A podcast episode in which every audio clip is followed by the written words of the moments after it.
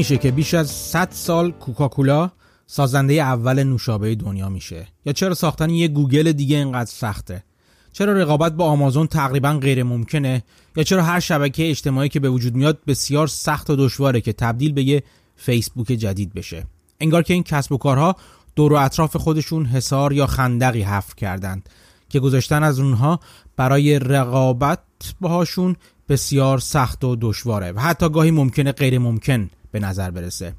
این قسمت می‌خوام راجع به این خندق ها صحبت کنم. چیزی که در دنیای کسب و کار مفهوم بسیار شناخته شده ای هستند ببینیم این خندق ها از کجا میان چه انواعی دارن و چطور میشه به وجودشون آورد. یکی از نگرانی هایی که هر کسب و کار یا سرمایه گذار توی اون کسب و کارها تو بازار خصوصی یا تو بازار سهام باید داشته باشه اینه که ورود رقبای جدید بازار و سود رو از دستشون خارج کنه و کم کم زندگی براشون سختتر و سختتر بشه. پس مهمه که اگه می‌خوام روی شرکتی مخصوصا به صورت بلند مدت سرمایه گذاری کنیم این نکته رو در نظر بگیریم که آیا این کسب و کار یکی از این خندق ها رو داره و حتی یا بهتر از اون آیا چند تا از این خندق ها رو به دور خودش داره یا نه. تو قسمت دوم هم طبق روال معمول به سراغ موضوعی از موضوعات روز میریم. این بار راجع به رابین هود با شما می‌خوام صحبت کنم. سلام. من مهدی هستم و این دوازدهمین قسمت از پادکست من به نام پرس زنی در بازاره. با من همراه باشید.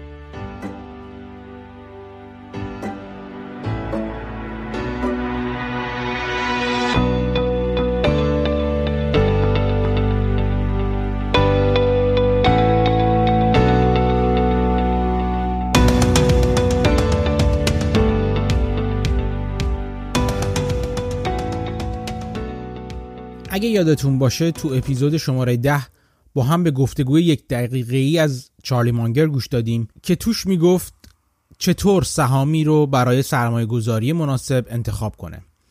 اونجا چارلی مانگر گفت که یکی از مهمترین نکاتی که توی کسب و کار به دنبالشونه تا برای سرمایه گذاری در نظرشون بگیره اینه که اون کسب و کار دارای برگ برنده رقابتی یا competitive advantage باشه. برگ برنده ای که جلوی ورود رقبا رو به عرصه رقابت بگیره و یا ورودشون رو سخت کنه. سالها قبل وارن بافت در این باره نوشته بود نکته اساسی این نیست که یه صنعت یا کسب و کار چطور روی جامعه می‌تونه تاثیرگذار بشه و یا اینکه چقدر می‌تونه رشد کنه. بلکه توجه به این نکته است که آیا این شرکت هیچ برگ برنده در برابر رقبای احتمالی داره یا نه؟ و از اون مهمتر اینکه اگر چنین برگ برنده ای رو داره چقدر پایدار این برگ برنده. بافت اسم این برگ برنده رو خندق یا به انگلیسی موت گذاشت. چون مثل محافظی که در اطراف یک کسب و کار کشیده بشه اجازه ورود رقبا رو به هیته رقابت با اون کسب و کار نمیده. تو قرن بیستم بزرگترین شرکت های دنیا بر اساس برگ برنده های ساخته شدن و رشد کردن که متأثر از اندازه بزرگشون بود. برای مثال شرکت استاندارد اویل تو آمریکا به این ترتیب به مونوپولی نفتی تبدیل شد که در سراسر کشور پالایشگاه کوچیک و رقیب رو خرید و تبدیل به مجموعه بزرگی از شبکه توزیع در سراسر آمریکا شد. تا جایی که در نهایت در اوج خودش در حدود 90 درصد از پالایشگاه ها و خطوط لوله انتقال نفت رو تو آمریکا از آن خودش کرده بود و اینطوری می‌تونست قیمت نفت رو بر اساس صلاح دید خودش تعیین کنه. امروز ولی این خندق ها یا برگ های برنده به روشی دیگه ای ساخته میشن. روش هایی که امروز تو این اپیزود به اونها اشاره می‌کنیم. این روش ها بسیار متفاوت از روش های سنتی دنیای کسب و کار هستند روش های مثل تاثیر شبکه اطلاعات استفاده مکرر از مجموعه یا استفاده از محصولات یک اکوسیستمه.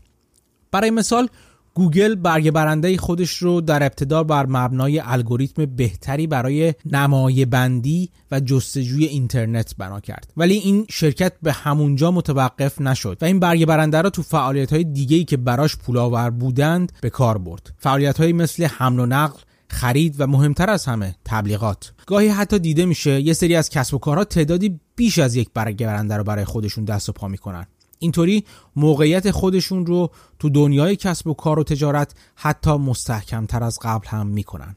بیایید مروری بر انواع این خندق های یا برگ های برنده داشته باشیم. اولین نوع از این برگ های برنده خندق های مربوط به تاثیر شبکه‌ای یا اصطلاحا نتورک افکت هستند وقتی میگیم یه محصول دارای تاثیر شبکه‌ای هست که ارزش اون برای کاربرانش با افزایش تعداد کاربران افزایش پیدا می‌کنه. برای مثال به تلفن فکر کنید. تا زمانی که تعداد کاربران تلفن زیاد نبود این وسیله عملا کاربرد گسترده ای نداشت. در حالی که هر قد تعداد کاربرای این وسیله یعنی مشترکین خط تلفن افزایش پیدا کرد تا جایی که همه تبدیل به کاربرای این وسیله شدن دیگه استفاده از این وسیله اجتناب پذیر نبود. همین منطق تو رشد شبکه های اجتماعی برقراره. به این معنی که اگه تعداد زیادی از دوستان شما عضو این شبکه اجتماعی باشن عملا عضویت شما تو اون شبکه تضمین شده است. اگه شبکه اجتماعی باشه که دوستان اندکی از شما به عضویتش در اومده باشن اون شبکه برای شما کم مصرف یا بی مصرف خواهد بود. از اونجایی که تاثیر شبکه می‌تونه باعث بشه یه محصول کاربرد روزافزونی پیدا کنه این خاصیت به نوبه خود می‌تونه باعث بشه کسب و کار مزبور تعداد بیشتری از این برگ برنده ها رو به واسطه اون به دست بیاره. محصولی که دارای تاثیر شبکه‌ای بسیار قوی باشه رقابت باهاش خیلی سخته و به راحتی نمیشه از میدون به درش کرد. اگرچه این رقابت غیر ممکن نیست اگه محصول رقیب در بکار بردن اون تاثیر شبکه موثرتر باشه یا ویژگی های مفیدتر و بیشتری رو در خودش داشته باشه. گاهی رقابت بین قولهای این عرصه تماشایی خواهد بود. رقابت هایی که نمونهش رو تو پیروزی فیسبوک بر پلتفرم اسپیس دیدیم. یکی از روش هایی که کسب و کارها از این تاثیر شبکه‌ای استفاده می‌کنن ساختن یه بازارچه بر مبنای اونهاست.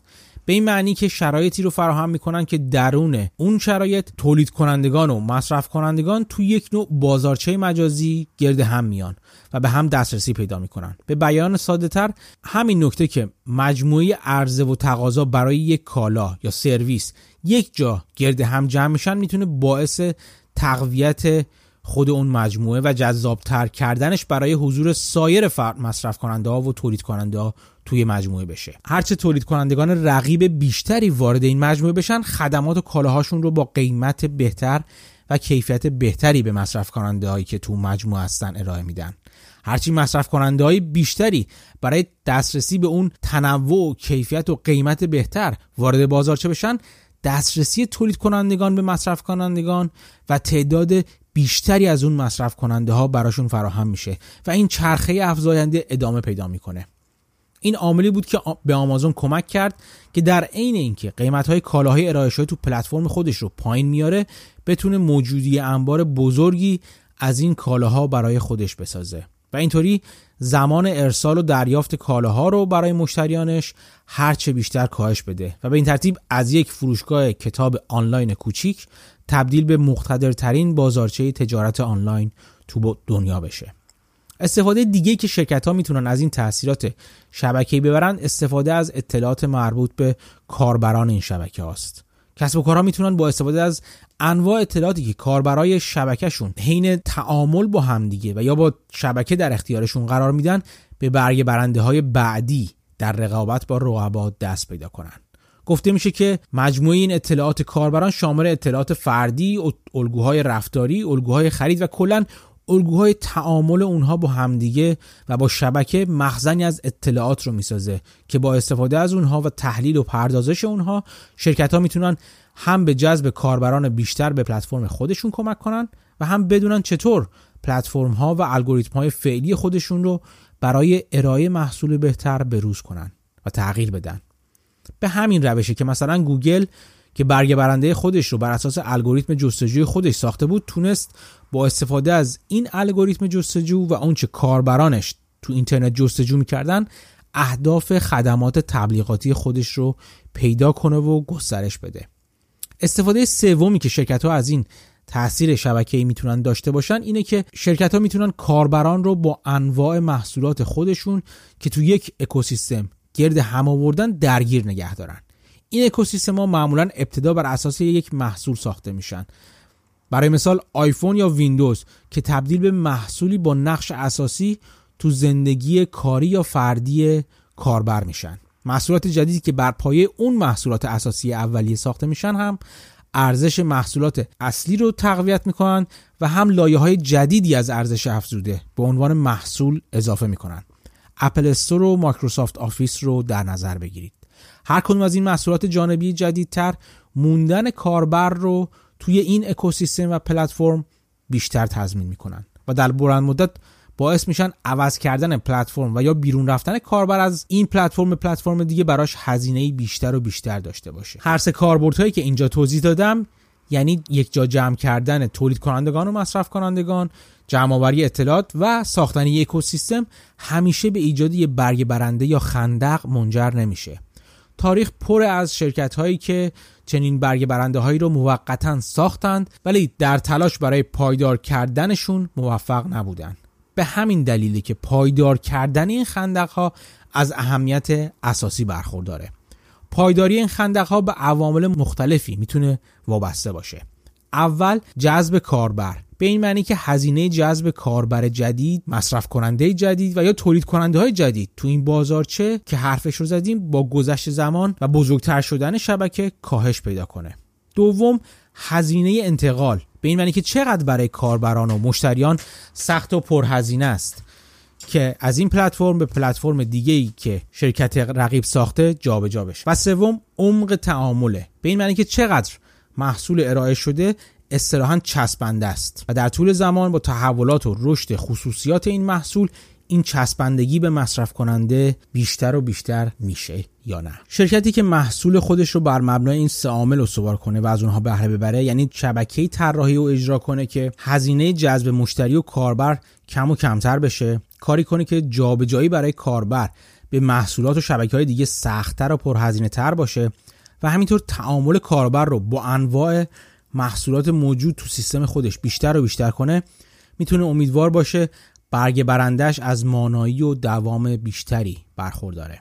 حالا بیایید این عوامل رو با چند مثال با هم در نظر بگیریم و ببینیم شرکت ها چطور این عوامل رو تو مجموعه های محصولات خودشون به کار می‌گیرن تا برگ برنده های طولانی مدت تری برای خودشون بسازن. اول آمازون.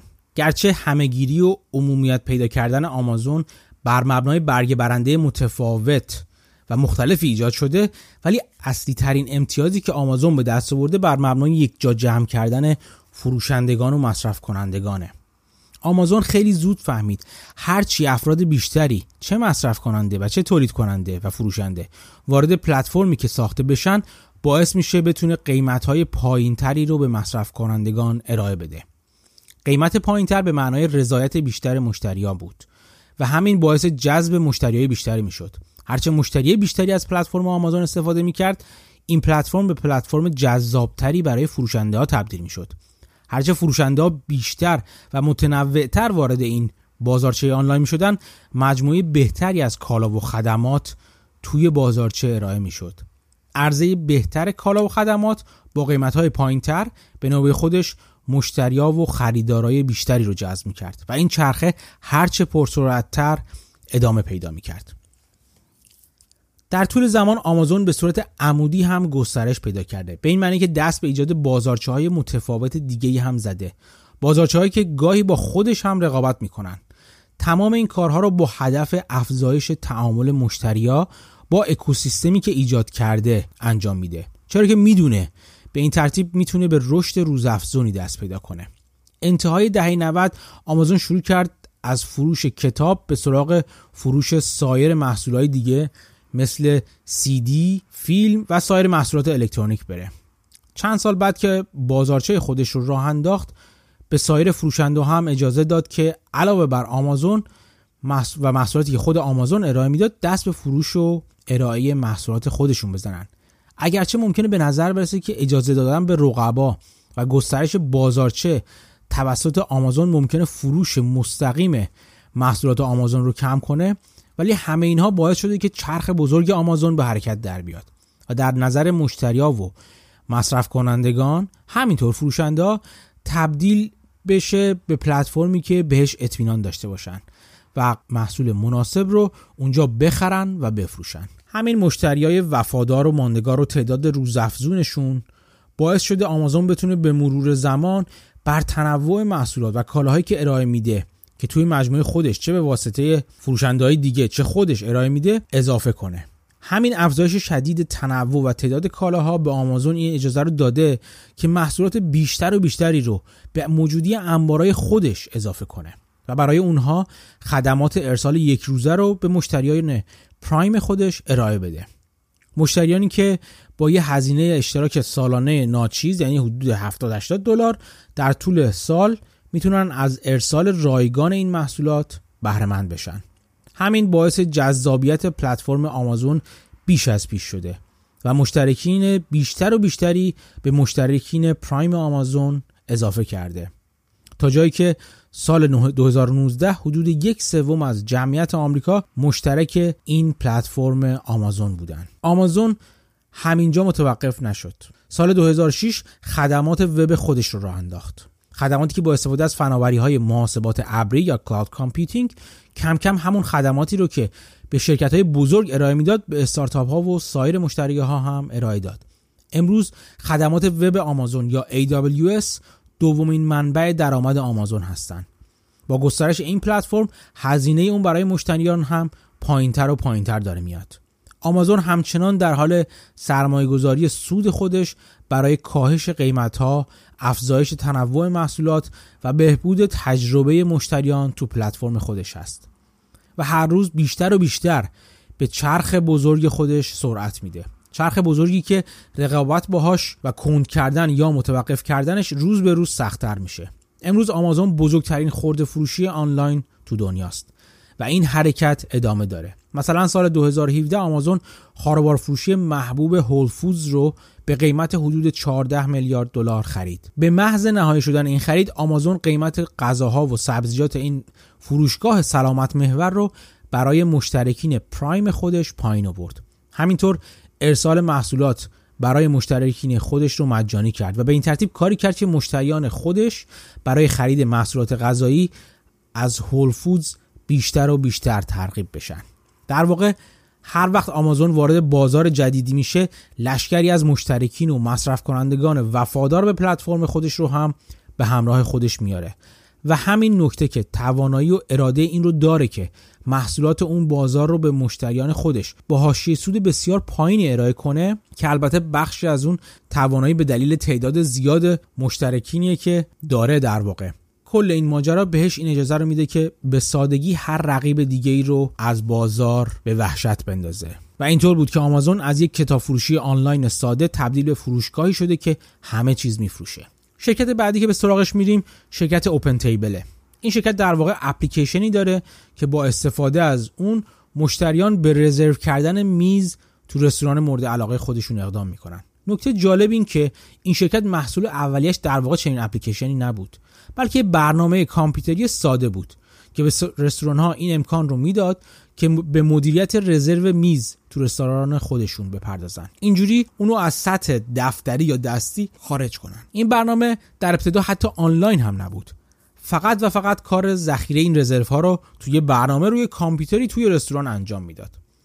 کم کم این شرکت تونست این ایده رو به مشتریان خودش که داشتن از برنامه این شرکت استفاده می‌کردن بقبلونه که برنامه رو روی کامپیوتر متصل به اینترنت اجرا کنن. هرچی رستورانایی که از این برنامه استفاده کردن بیشتر می‌شد ایده آنلاین کردن این پلتفرم برای هر دو سمت رستوران و مشتری جذابتر و جذابتر شد. به این ترتیب که رستوران های بیشتر موجود روی این پلتفرم به معنی انتخاب های بیشتر برای مشتریان بود. و هرچه کاربرا یا یوزرهای بیشتری از این پلتفرم یعنی پلتفرم اوپن تیبل استفاده می‌کردن رستوران ها هم می‌خواستن به این کاربرای بیشتر دسترسی پیدا کنن تا کسب و کار خودشون رو رونق بدن. این ایده گسترش پیدا کرد. تا جایی که وقتی تو سال 2009 این شرکت وارد بازار سهام شد طبق آماری که ارائه داد یک سوم از سی هزار رستوران دارای قابلیت رزرو میز تو آمریکا مشتری این شرکت بودند. شرکت همچنین کاربری های نرم افزار خودش رو به سایر قسمت های عملیاتی رستوران گسترش داد. به طور که رستوران ها می‌تونستن از نرم افزاری که این شرکت میفروخت برای مدیریت سایر فعالیت های خودشون غیر از رزرو میز هم استفاده کنند.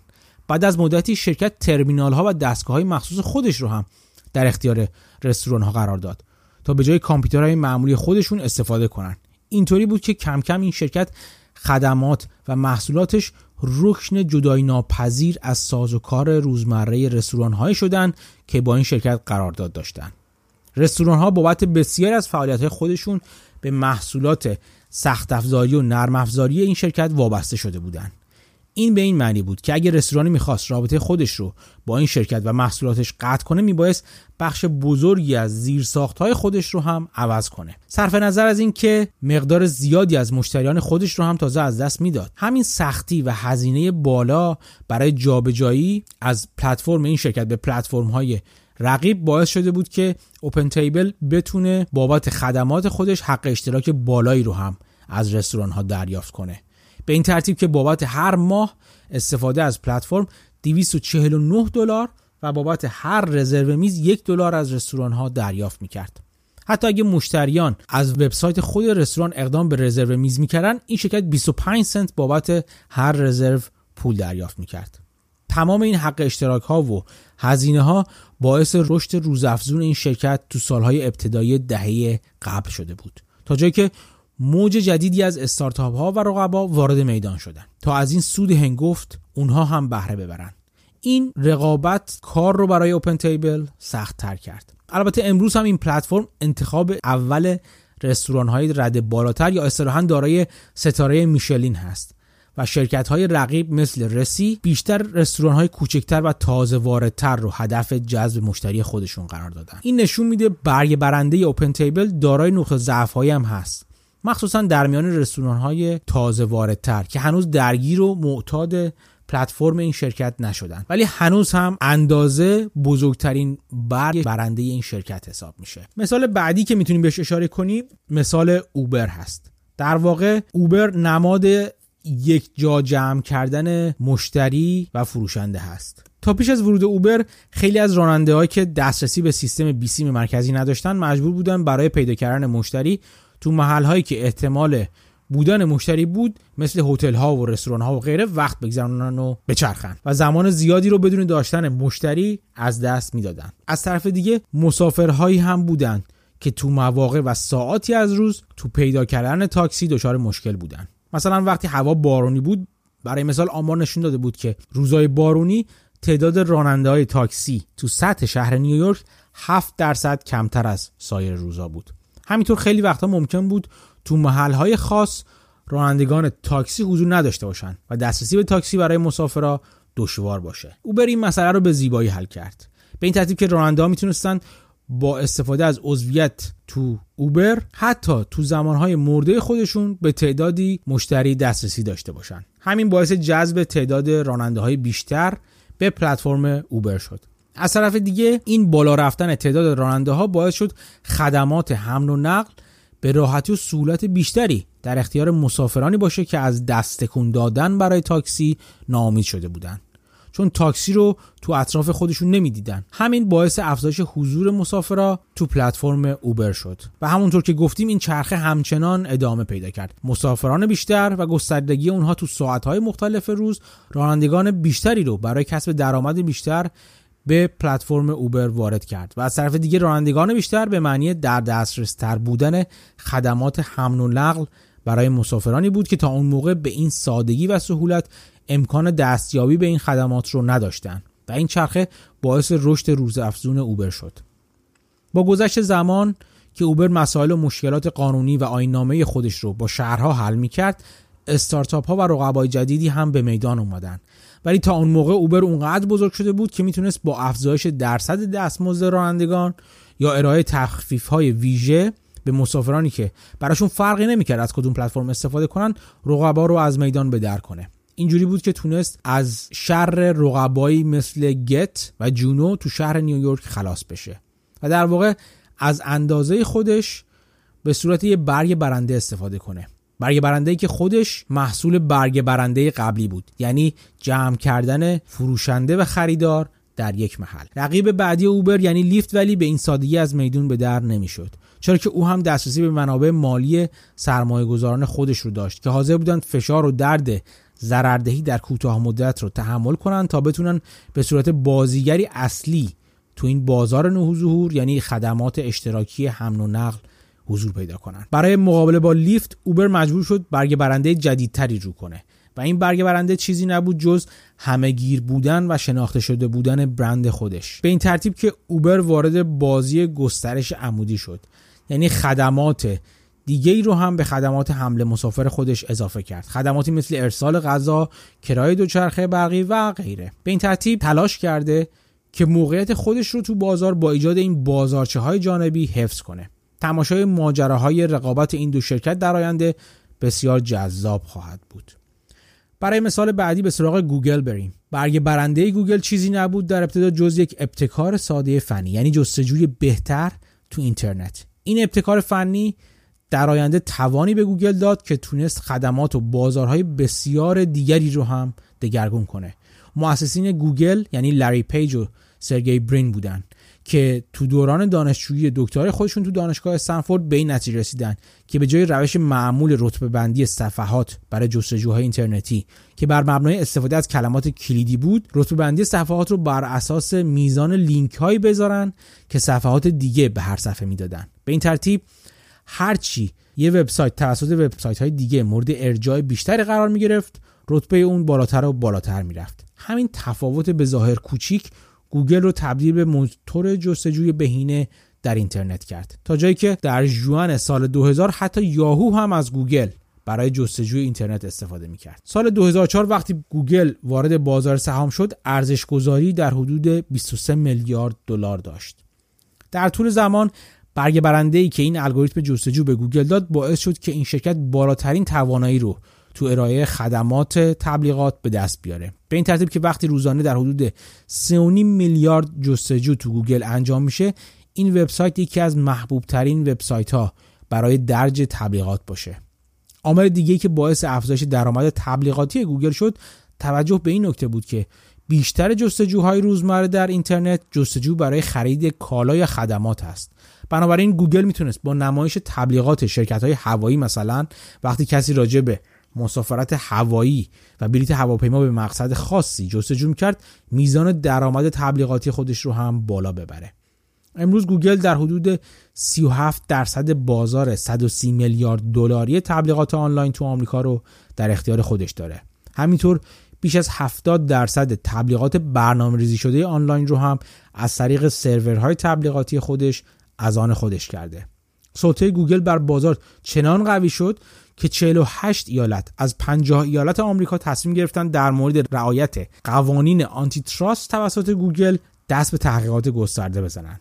گرچه گوگل برای قدرتمندتر موندن خودش تو بازار تنها روی برگ برنده تبلیغاتی خودش اتکا نمی‌کنه بلکه از اطلاعات روزافزونی که هر روز و هر لحظه از کاربران خودش و نحوه و الگوی جستجوهای اونها به دست میاره برای بهبود هرچه بیشتر الگوریتم های جستجوی خودش و به کار بردنشون تو زمینه های حمل و نقل و خرید هم استفاده می‌کنه. در واقع مهمترین عامل متمایز کننده گوگل اینه که می‌تونه اطلاعات مربوط به جستجوی کاربران خودش رو با سایر اطلاعاتی که از اپلیکیشن ها و برنامه های دیگه اکوسیستم خودش داره مثل گوگل مپ و جیمیل و غیره به هم مربوط کنه. کافیه شما نام یک کسب و کار رو تو گوگل جستجو کنید تا به اطلاعات مفید دیگه هم دست پیدا کنید. اطلاعاتی مثل موقعیت مکانی اون شرکت راه تماس ساختار مدیریت شرکت و حتی اینکه تو چه ساعتی از روز سرشون شلوغتره یا نه. اطلاعاتی که گوگل از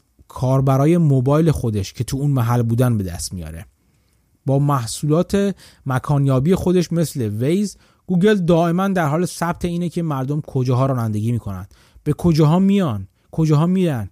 چقدر طول می‌کشه تا به اون مقصد برسن؟ و به این ترتیب نقشه های ترافیکی رو لحظه به لحظه و به شدت دقیقی آپدیت می‌کنه.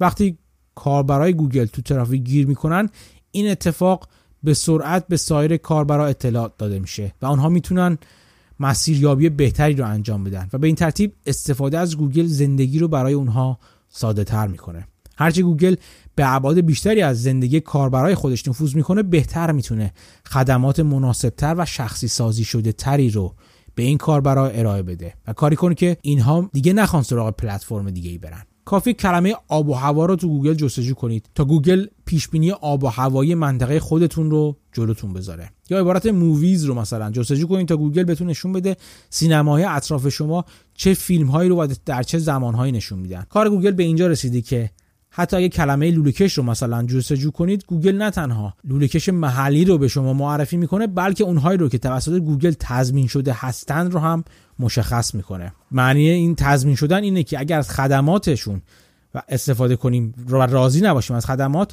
گوگل هزینه لوله کشی رو به شما برمیگردونه.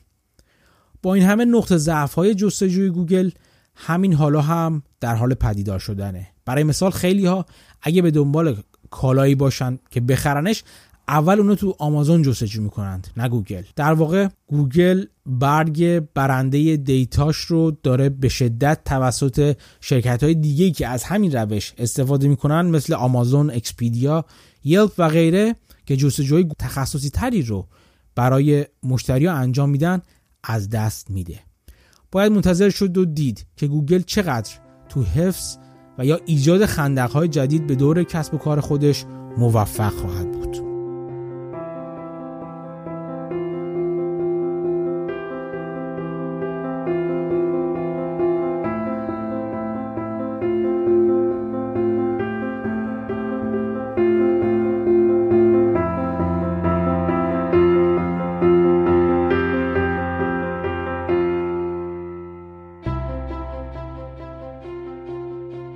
اینجا راجع به برگ برنده یا خندق صحبت کردیم که بیشتر مربوط به تاثیر شبکه های کسب و کار مورد نظرمون بودن. بذارید به یه نوع دیگه از برگ برنده ها یا خندق ها هم اشاره کنیم. و این چیزی نیست جز مزیت های مربوط به هزینه. از این بابت چند جور عامل وجود داره که می‌تونه باعث بشه هزینه به صورت ابزاری برای وفادار موندن مشتری به کسب و کار ما و همینطور جلوگیری از ورود رقبای جدید به عرصه کسب و کار عمل کنه. عامل هزینه به دو صورت خودش رو اینجا نشون میده. اول هزینه بازگشت ناپذیر و دوم کاهش هزینه برای مشتریه. منظور از هزینه بازگشت ناپذیر یا سانکاست هزینه ای هست که مشتری یا کاربر برای ورود به اکوسیستم کسب و کار یا استفاده از محصولات کسب و کار یک بار و فقط یک بار پرداخت می‌کنه و اونقدر بزرگ هست که عدم تمایل به پرداخت دوباره اون باعث بشه رقیب رو به کسب و کار ما ترجیح نده. در واقع به این صورت ما در نگاه مشتری انتخابهاش رو به دلیل سرمایه گذاری اولیه که انجام داده و هزینه اولیه که انجام داده و حاضر به صرف نظر کردن ازش نیست محدود می‌کنیم. یه جورایی مشتری رو تو کسب و کار خودمون گیر میندازیم.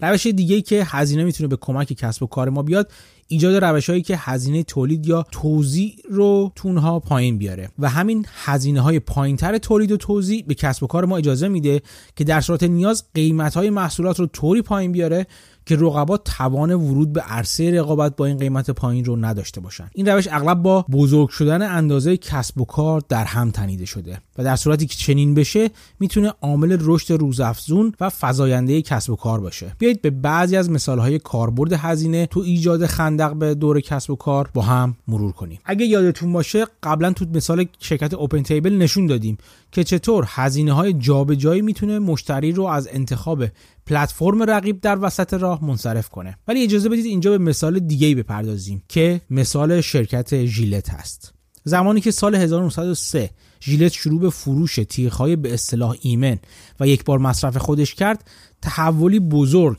تو کسب و کار ایجاد کرد و اصلاح مو بسیار ساده تر از زمان قبلش شد. که تا قبل از اون مجبور بودن تیغه های اصلاح مو رو یا ریش تراشی رو مثلا بعد از چندین بار استفاده برای استفاده مجدد بفرستن برای تیز کردن. در واقع ژیلت آغازگر مدل کسب و کار قدرتمندی شد که بر اساس هزینه بازگشت ناپذیر بنیان گذاشته شده بود. همون sunk cost که گفتم. این مدل کسب و کار امروز به عنوان مدل کسب و کار تیغ ریش تراشی یا razor blades business model معروف است. بر اساس ترکیب دو روش هم این کار رو انجام میده. تولید حاشیه سود پایین و حاشیه سود بالا. به این صورت که در واقع محصول این شرکت از دو قسمت تشکیل شده. یه قسمت از محصول حاشیه سود تنها اونقدر پایین میاد که مشتری بتونه قبول کنه اون رو بخره. و برای قسمت دوم حاشیه سود اونقدر بالا میره که مشتری از خریدش منصرف نشه. احتمالا می‌تونید حس بزنید که هر کدوم از این قسمت ها توی محصول ژیلت کدوم هستن. بله. دسته تیغ ریش تراشی تو قسمت حاشیه سود پایین قرار می‌گیره و تیغ های ریش تراشی تو تولید حاشیه سود بالا. در واقع مشتری با هزینه اولیه‌ای که برای خرید دسته تیغ می‌کنه یه جورایی خودش رو وابسته به این محصول می‌کنه و در ادامه حاضر قسمت با حاشیه سود بالا یعنی تیغای یک بار یا چند بار مصرف اونو بارها و بارها و مکررن بخره. در واقع موتور ایجاد سود برای شرکت ژیلت اون قسمتش هست. البته ژیلت این امتیاز اولیه‌ای رو که به دست آورده بود رو در طول زمان با دو روش حفظ می‌کنه. روش اول ایجاد محصولات نوآورانه و تازه در گذر زمان هست. مثلا شما اگه دقت کنید می‌بینید که هر چند وقت یه بار یه تیغه جدید ژیلت میاد که مثلا یه تیغه بیشتر داره یه باتری می‌خوره که میلرزونه مثلا تیغش رو. حالا با ابداعات اینجوری هر چند وقت یه بار در واقع یه چیز جدید رو جلوی مشتری رو می‌کنه. و قسمت کار بعدی که می‌کنه برای اینکه این قدرت رقابت خودش رو حفظ کنه یا در واقع قدرت رقابت بقیه رو با محصولات خودش کم کنه اینه که مدام تبلیغ می‌کنه و تبلیغ مداوم مستمر روی برند خودش تو دنیاست. در واقع ژیلت یکی از بزرگترین سرمایه گذارا روی تبلیغات برند مخصوصا تو مسابقات ورزشی دنیا هست. البته باید این نکته رو یادآوری کنیم که ژیلت بلافاصله بعد از سال 1903 و معرفی محصول نوآورانه خودش سراغ اینجور مدل کسب و کار نرفت. بلکه فقط این کار رو وقتی انجام داد که حقوق مربوط به اختراع اولیه ژیلت یا اون پتنت ژیلت منقضی شد یعنی گذشت زمانش رو به دوران انقضاش رسید و رقبای دیگه با کپی کردن این طرح ژیلت وارد بازار شدن. محصولات اونا هم کیفیت بدی نداشت کیفیت خوبی بودن داشتن. اینجا بود که ژیلت به این فکر افتاد که برای اینکه باشون رقابت کنه این مدل کسب و کار حاشیه سود بالا حاشیه سود پایین رو در واقع ابداع کرده و به کار بگیره. بعد از گذشتن 100 سال از اولین ارائه تیغ ژیلت به بازار هنوزم ژیلت بزرگترین شرکت تولید و فروش این تیغای یک بار مصرف تو دنیاست و فروشش بیش از پنج برابر رقیب بعدیشه. امروز ژیلت با چالش های متفاوتی ولی روبروه. مخصوصا تو سالهای پیش رو یکی از این چالش ها چالش های فرهنگیه. به این صورت که اصلاح صورت دیگه برای مردان یا اصلاح موهای بدن دیگه برای زنان از نظر فرهنگی اون الزام سالهای گذشته رو نداره. به همین دلیل بود که بازار مربوط به محصولات اصلاح و مو تو سال 2018 4 درصد نسبت به سال گذشته خودش کوچکتر شده و این کوچکتر شدن پیش بینی میشه که در آینده هم ادامه پیدا کنه. چالش دیگه ژیلت ظهور رقبای جدیدی که به اون هزینه بازگشت ناپذیر اولیه وابسته نیستن. در واقع مهمترین دو رقیبی که این کار رو انجام میدن دو شرکت دلار شیف کلاب و هریز هستن. از اونجایی که هر دو این شرکت ها تیغای خودشون رو مستقیما به مصرف کننده میفروشن و از شبکه فروشگاه های خورده فروشی برای توزیع محصولات خودشون استفاده می‌کنن رقیب جدی و سرسخت هر چند کوچیکی برای ژیلت محسوب میشن. همین باعث شده که در سال 2017 ژیلت قیمت محصولات خودش رو به طور میانگین تا 12 درصد کاهش بده. برای اینکه رقابت کنه با اونا. و از تازه از مشتریان خودش هم بابت قیمت بالای محصولاتش تو سال قبل عذرخواهی کنه. در نهایت امروز گرچه ژیلت همچنان بزرگترین نیروی موجود در بازار هستش ولی تنها بازیگر قدرتمند دیگه نیست. مثلا شرکت پراکتر گمبل سال 2016 شرکت دلار شیف کلاب رو خرید. و شرکت هری هم تو سال 2019 به قیمتی به حدود 1.5 میلیارد دلار توسط شرکت شیک رقیب ژیلت خریداری شد. و به این ترتیب رقبای بعدی ژیلت نزدیکتر و نزدیکتر شدن بهش. به عنوان مثال دوم برای به کار بردن هزینه به عنوان اهرمی برای دور نگه داشتن رقبا بیایید به شرکت گایکو که یکی از زیر های شرکت برکشایر هاتاوی یعنی شرکت وارن بافت هست اشاره کنیم.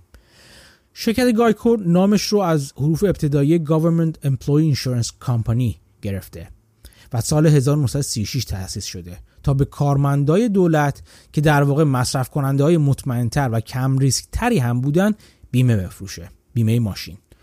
همین کم ریسک بودن مشتریا بود که عامل سوداوری شرکت گایکو محسوب می‌شد. کم ریسک بودنی که قبلا دربارهش صحبت کردیم و بهتون نشون دادم.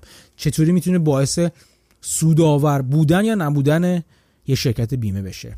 ولی با گذشت زمان گایکو با یه تصمیم اساسی روبرو بود. از اونجایی که دایره مشتری این شرکت محدود بود به کارکنان دولت آینده رشد این شرکت هم محدود مونده بود.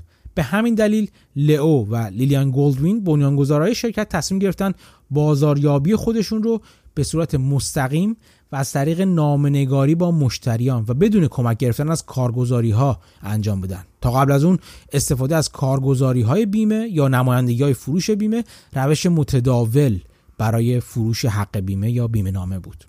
چیزی که گایکو کشف کرد این بود که همین بازاریابی مستقیم رو اگر درست اجرا کنه می‌تونه هزینه های گایکو رو به شدت پایین بیاره. و این باعث می‌شد که بتونه محصولات یا بیمه نامه خودش رو هم با هزینه پایینتری به مشتریا در واقع ارائه بده.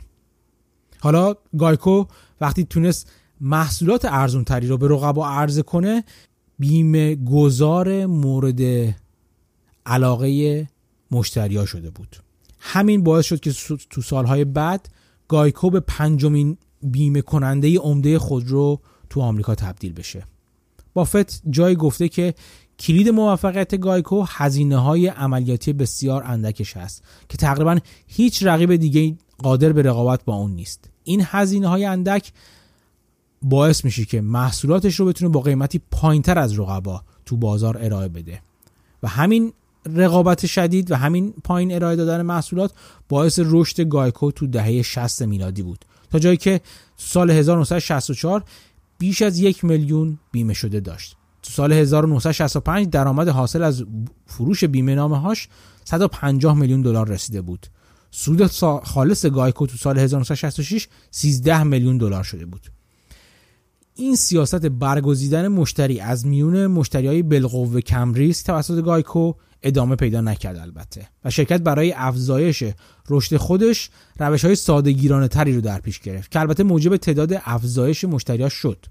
ولی همین انتخاب سهلگیرانه مشتری باعث شد سود خالص گایکو در طول زمان کاهش پیدا کنه. یکی از اولین تغییراتی که بافت بعد از خریدن گایکو انجام داد بازنگری تو شیوه های انتخاب مشتری بود تا بتونه سوددهی رو به گایکو برگردونه. و البته کار دومی که کرد این بود که به شدت روی تبلیغات سرمایه گذاری کرد.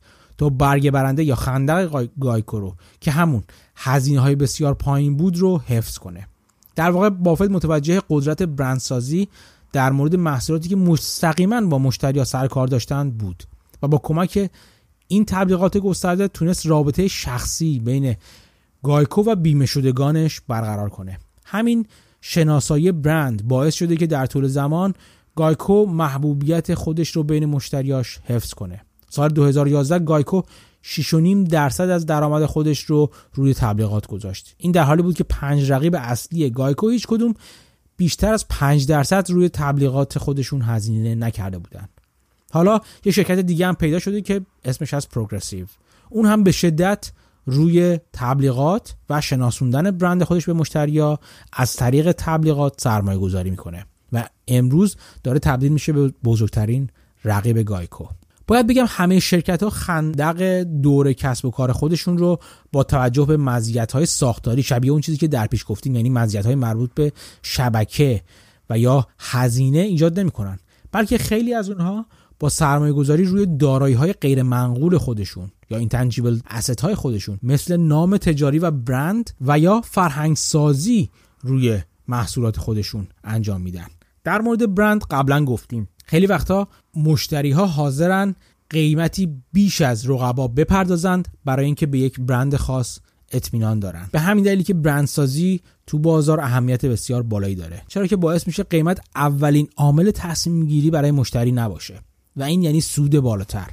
و از طرف دیگه شرکت هایی هستن که با استفاده از فرهنگ سازی جلوی ورود رقبا رو به کسب و کار خودشون می‌گیرن. بیاید مثالایی رو تو این زمینه بهشون اشاره کنیم. تا پیش از ورود استارباکس صنعت قهوه آمریکا توسط برندهای قرن 19 مثل فولگرز و مکسول هاوس کنترل می‌شد. عامل مشخصه هر دوی این برندها دانه های قهوه ارزون و بندی هایی بود که تا طولانی مدت این قهوه ها رو تو خودشون نگه می, نگه می داشت کاری که استارباکس کرد این بود که روش های تفت دادن، آسیا کردن و دم کردن قهوه رو از اروپا به میون جامعه آمریکایی آورد. و این کار رو طوری انجام داد که تبدیل به نماد قهوه های با کیفیت برتر و تولیدی سازگار با اخلاق و محیط زیست شد کم کم. و همین نمادسازی از برند استارباکس تبدیل به برگ برنده او تو آینده شد. از همون روزهای اولیه شرکت به صورت آگاهانه روی این برند سازی کار کرد تا اون رو مترادف با لوکس بودن و با کلاس بودن بکنه فروشگاه ها و کافی شاپ های خودش رو با اثاثیه زیبا طوری تزیین کرد که صرف قهوه تو اونها تبدیل شد به تجربه لوکس و دلپذیر. همینطور با گذاشتن نام های متفاوت و با کلاس یه جورایی روی نوشیدنی ها و حتی اندازه لیوان های خودش در تقویت این برندسازی تلاش کرد و همه رو در حالی انجام داد که نسل جدیدی که ارزش های اینچنینی براش مهم بود تو دهه 90 وارد بازار می‌شد. مشتری استارباکس دیگه به دنبال تجربه آمریکایی در نوشیدن قهوه نبود بلکه دوست داشت تجربه اروپایی داشته باشه همین که کسی تو استارباکس قهوه می‌خورد می‌تونست باعث با کلاس‌تر و فرهیخته بودنش نسبت به کسایی که از قهوه رقبا استفاده می‌کردن بشه. البته استارباکس این نگاه رو با سرمایه گذاری روی کیفیت قهوه خودش هم تقویت کرد کیفیتی که به مراتب بهتر از رقبای سنتی اون زمان خودش بود که حتی حاضر بودن برای پایین آوردن هزینه های خودشون از دونه های ارزونتر قهوه در میون قهوه های خودشون استفاده کنن. امروز بنا به گزارش فوربس استارباکس بعد از مکدونالد دومین برند پرارزش در میون رستوران های آمریکاییه. با اینکه مصرف قهوه با کیفیت در میون آمریکایی ها عمومیت پیدا کرده ولی استارباکس همچنان سعی می‌کنه با ایجاد روش های جدید مثل کارت های مشتریان که برای مشتری وفادار خودش صادر می‌کنه فاصله خودش رو با رقبا حفظ کنه. این کارت ها که در ابتدا فقط مزیت سفارش آنلاین و دریافت قهوه رو داشتن. امروز خدمات گسترده تری رو هم به مشتریاش ارائه میده. از جمله پر کردن مجدد مجانی چای و قهوه و مزایای دیگه. برنامه کارت های مشتریان انقدر یا لویالتی کارتاش انقدر موفق بود که سال 2013 بنا به گفته استارباکس 36 درصد از درآمد استارباکس به واسطه همین مشتریای دائم و وفادار به وجود اومده بود. دسته دیگه از خندق ها که بعضی از شرکت ها به عنوان برگ برنده در اختیار دارن مربوط به امتیازاتی میشه که این شرکت ها در مورد منابع تولید محصولاتشون در اختیار دارن. این دسته از برگ های برنده را میشه به سه دسته تقسیم کرد. دسته اول اونایی هستن که از حقوق اختراعات و ابتکارات خاصی بهره می‌برند و اون رو مبنای تولید محصولات می‌کنند و با ثبت این اختراعات اغلب جلوی ورود رقبا رو به میدان تا زمانی طولانی نسبتا می‌گیرن. نمونه واضحه. چون این شرکت های شرکت دارویی هستند که با ثبت اختراع یک دارو تا زمان طولانی از سود حاصل از تولید و ارائه اون دارو به بازار استفاده می کنند. دسته دوم مربوط به شرکت های دانش بنیان هستند شرکت هایی که به تکنولوژی خاصی برای تولید محصولات خودشون دست پیدا می‌کنن. این تکنولوژی خاص تا زمانی که در دست رقبا نیست و اونها هنوز بهش دست پیدا نکردن می‌تونه به عنوان مانعی برای ورود اون رقبا به عرصه رقابت باشه. دسته سوم دسته مربوط به محدودیت های قانونی هستن که قانونگذار برای شرکت های مختلف برای ورود به یک عرصه ایجاد می‌کنه. برای دو دسته اول با کمی فکر کردن می‌تونید مثال های مختلفی پیدا کنید. شرکت هایی که محصولاتشون رو با ثبت اختراع بیمه می‌کنن و یا با دستیابی به تکنولوژی خاص ورود رقبا رو به عرصه رقابت با خودشون دشوار و پرهزینه می‌کنن. ولی بعد نیست کمی درباره دسته سوم یعنی دسته که از مقررات ثبت شده و وضع شده به عنوان صدی برای ورود به ورود رقبا استفاده می‌کنن صحبت کنیم. نمونه های از این برگ های برنده رو میشه تو صنایع و خدماتی دید که قوانین مربوط به اونها توسط دولت اداره و وضع میشه. از جمله اونها میشه شرکت های آب و برق و به قول معروف یوتیلیتی رو اشاره کرد. که همین قوانین وضع شده دولتی ورود شرکت های دیگر رو به بازار رقابت سخت تر می‌کنه. شرکت های اداره کازینو اداره کننده کازینوها تو ماکاوی چین هم از این دسته هستن که تحت نظارت و قوانین دولتی هستن و هر شرکتی به راحتی نمی‌تونه وارد ماکاو بشه و کازینوی جدید در واقع ایجاد کنه. و این کار فقط با تصویب و اجازه دولت قابل انجامه.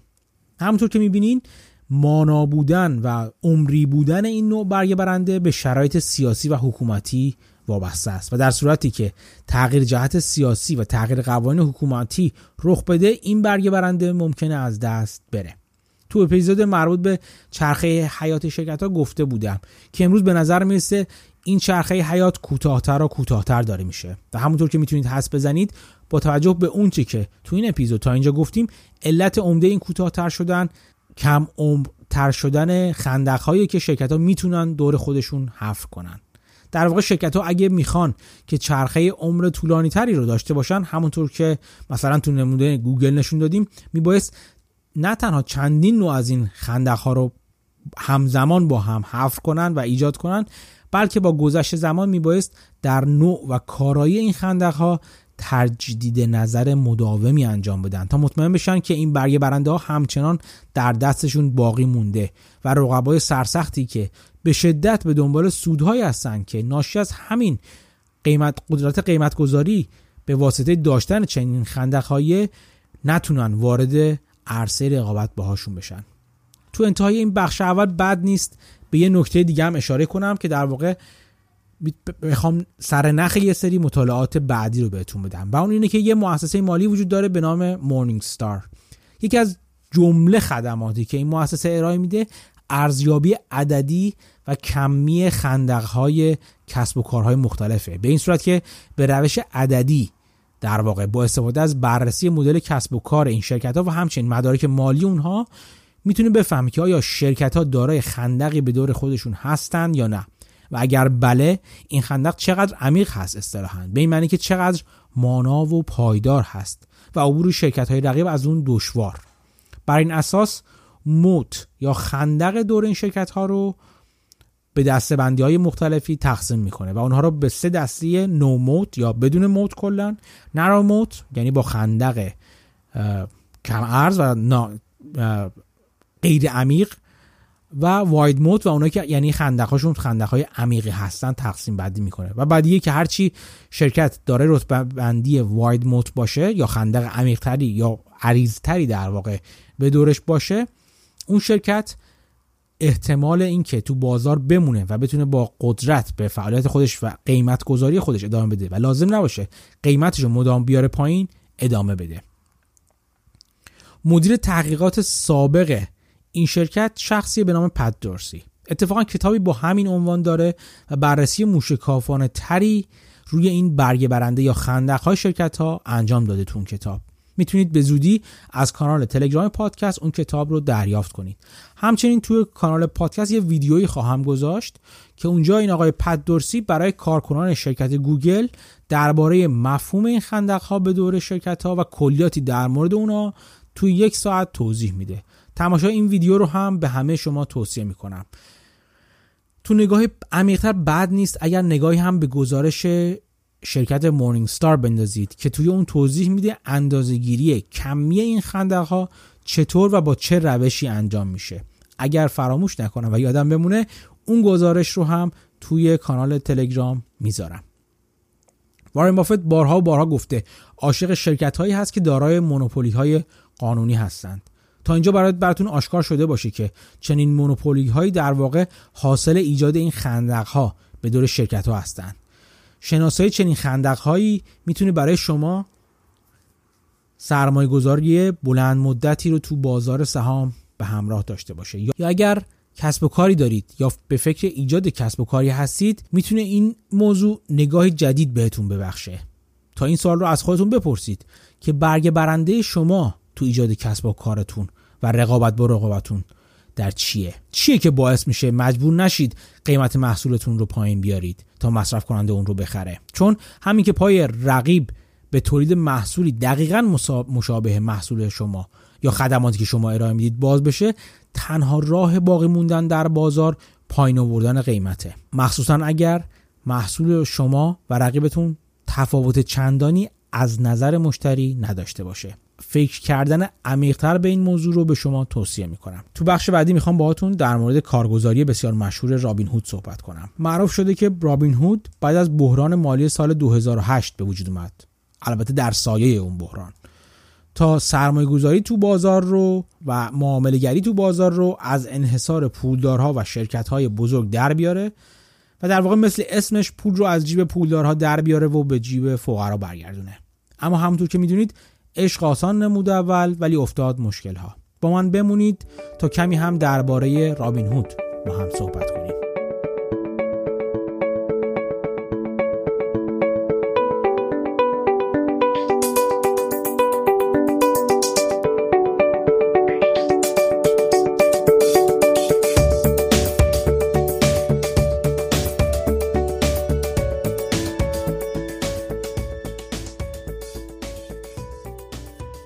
ماجرای اختلافات پولدار و بی پول به قدمت خود پوله بلکه بیشتر. ولی در دوران جدید بعد از بحران مالی 2008 واضح تر از قبل هم شد. طمع مشهور وال استریت دست به دست خیلی از عوامل دیگه داد تا گندی به اقتصاد بزنه که هنوز جاش از بین نرفته. میلیون ها شغل از دست رفت. شرکت ها ورشکسته شدن. خونه ها از دست صاحبانشون درآمد.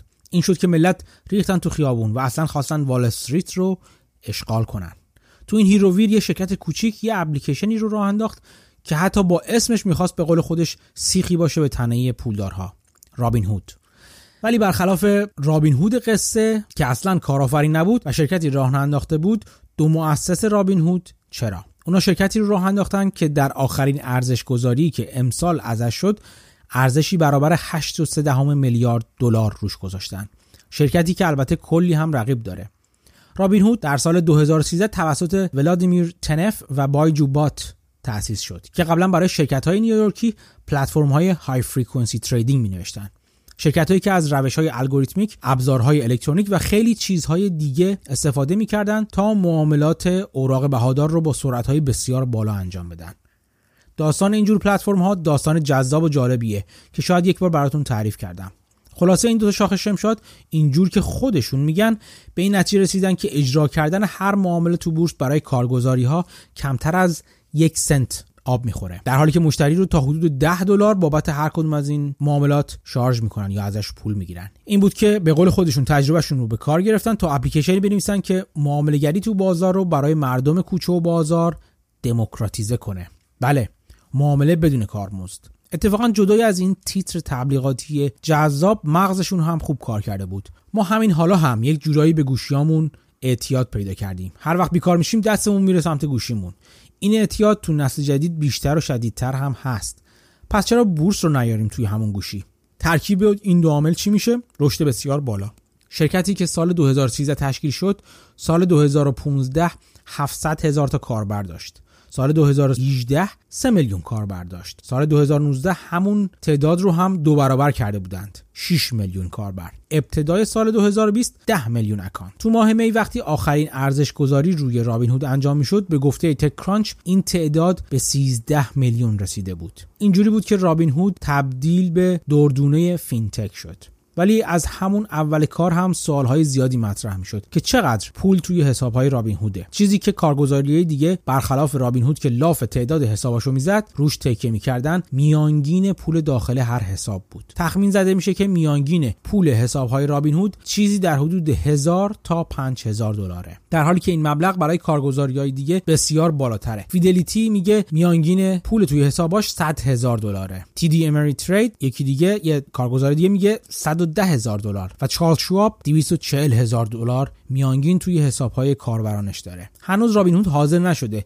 میزان دقیق این مبلغ رو اعلام کنه. به همین دلیله که سود تخمینی برای حسابهای رابین هود هم بسیار کوچیک به نظر می‌رسه. ولی نکته اینجاست که اغلب کاربران رابین هود متولدین دهه 1980 به بعد هستند در واقع. میانگین سن این کاربرا در حدود 31 سال ذکر شده. این کاربرا طبیعیه که الان دارایی زیادی ندارن. ولی اگه رابین هود بتونه اونا رو با خودش نگه داره تو سالهای بعد با بالاتر رفتن درآمدهای این کاربران درآمد رابین هود هم احتمالا سر به فلک می‌ذاره. در, در واقع همین سی ساله ها هستند که بازار هدف رابین هود رو تشکیل میدن. همینطور اگه پیش بره تو سالهای عادی رابین هود نه تنها رقیب بزرگی برای کارگزاری های مشهور ممکنه بشه که ازشون اسم بردیم بلکه اگه بتونه سرویس ها و خدمات بیشتری رو هم به پلتفرم خودش اضافه کنه می‌تونه رقیبی برای بانک ها هم بشه. در این راه البته رابین هود تنها نیست و رقبای خودش رو داره. استارتاپ هایی که با اپلیکیشن های خودشون وارد بازار شدن.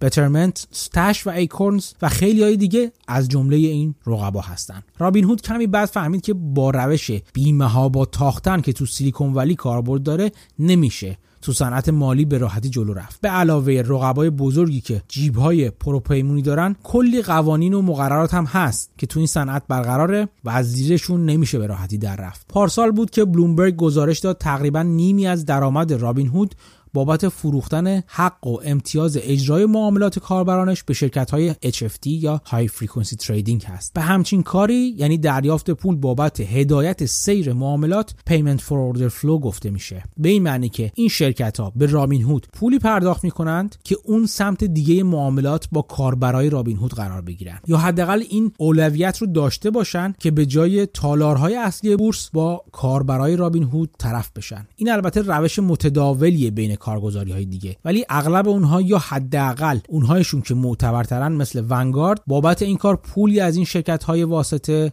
دریافت نمی‌کنن. و این بهشون اجازه میده که بهترین قیمت پیشنهاد شده بین این شرکت ها و تالارهای اصلی بورس رو برای کاربرای خودشون انتخاب کنن. رابین هود این کار رو نمی‌کنه لزوما.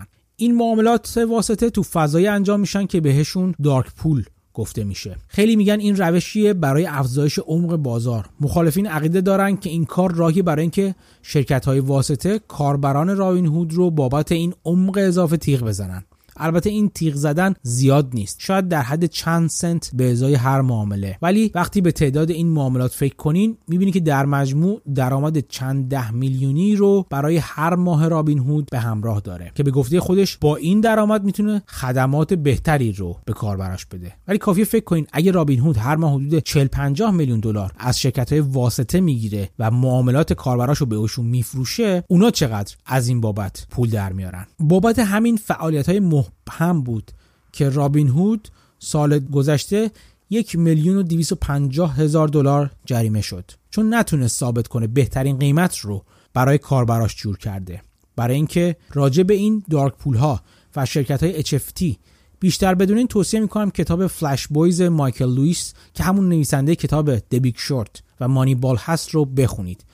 و اگه کمی هم می‌خواین خوش بگذرونین فیلم هامینگ برد رو که باز هم با نگاه به این ایده ساخته شده ببینید. سعی می‌کنم لینک های مربوطه رو توی حساب تلگرام پادکست بذارم. خلاصه که سوال اینجاست که شرکتی که ادعای اساسیش اینه که می‌خواد خدمات عادلانه ای رو به مشتریاش بده آیا می‌تونه اونا رو متقاعد کنه که واقعا داره این کار رو انجام میده؟ یه راه دیگه که رابین هود امتحان کرد که ادعا کنه به مشتری خودش خدمات بهتری پرداخت می...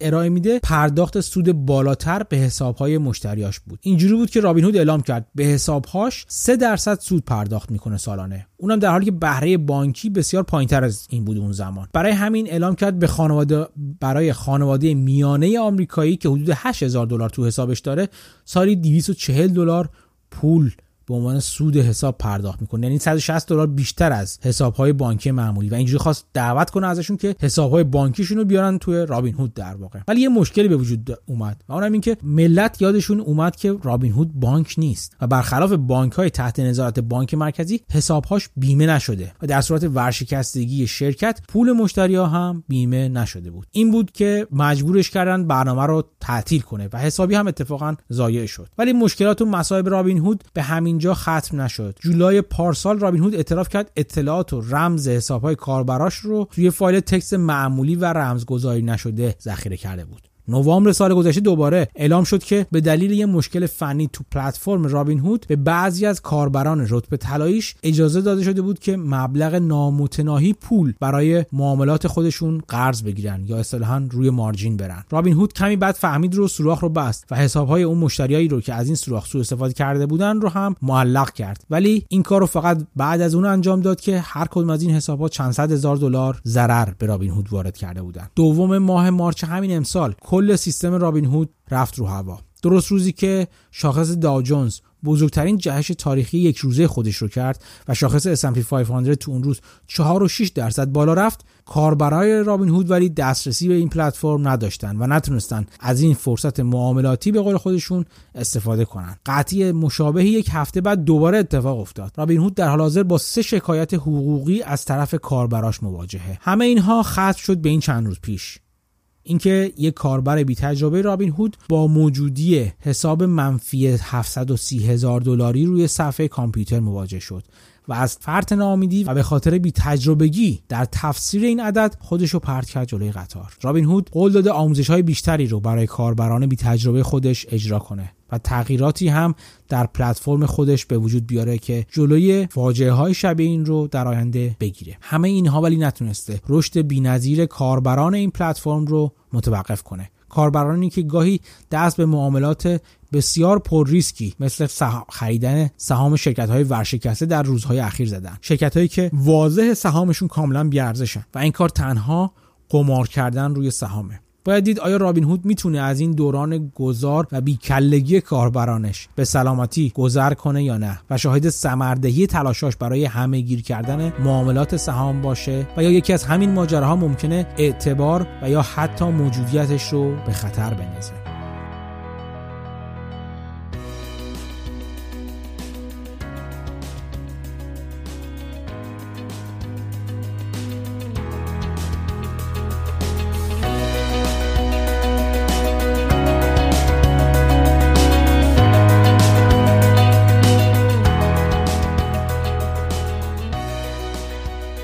امیدوارم که از موضوعاتی که تو این اپیزود هم مطرح شد استفاده کرده باشید. بهتون توصیه می‌کنم کانال تلگرام و حساب توییتری پادکست رو به صورت جدی دنبال کنید و از منابع جانبی که تونها گذاشته میشه استفاده کنید. من رو هم از نظرات خودتون بی بهره نذارید لطفا. و مهمتر از همه در نشر و تبلیغ پادکست در اقصا نقاط گیتی بکوشید. تا هفته دیگه و اپیزودی دیگه مراقب خودتون باشید و خدا نگهدار.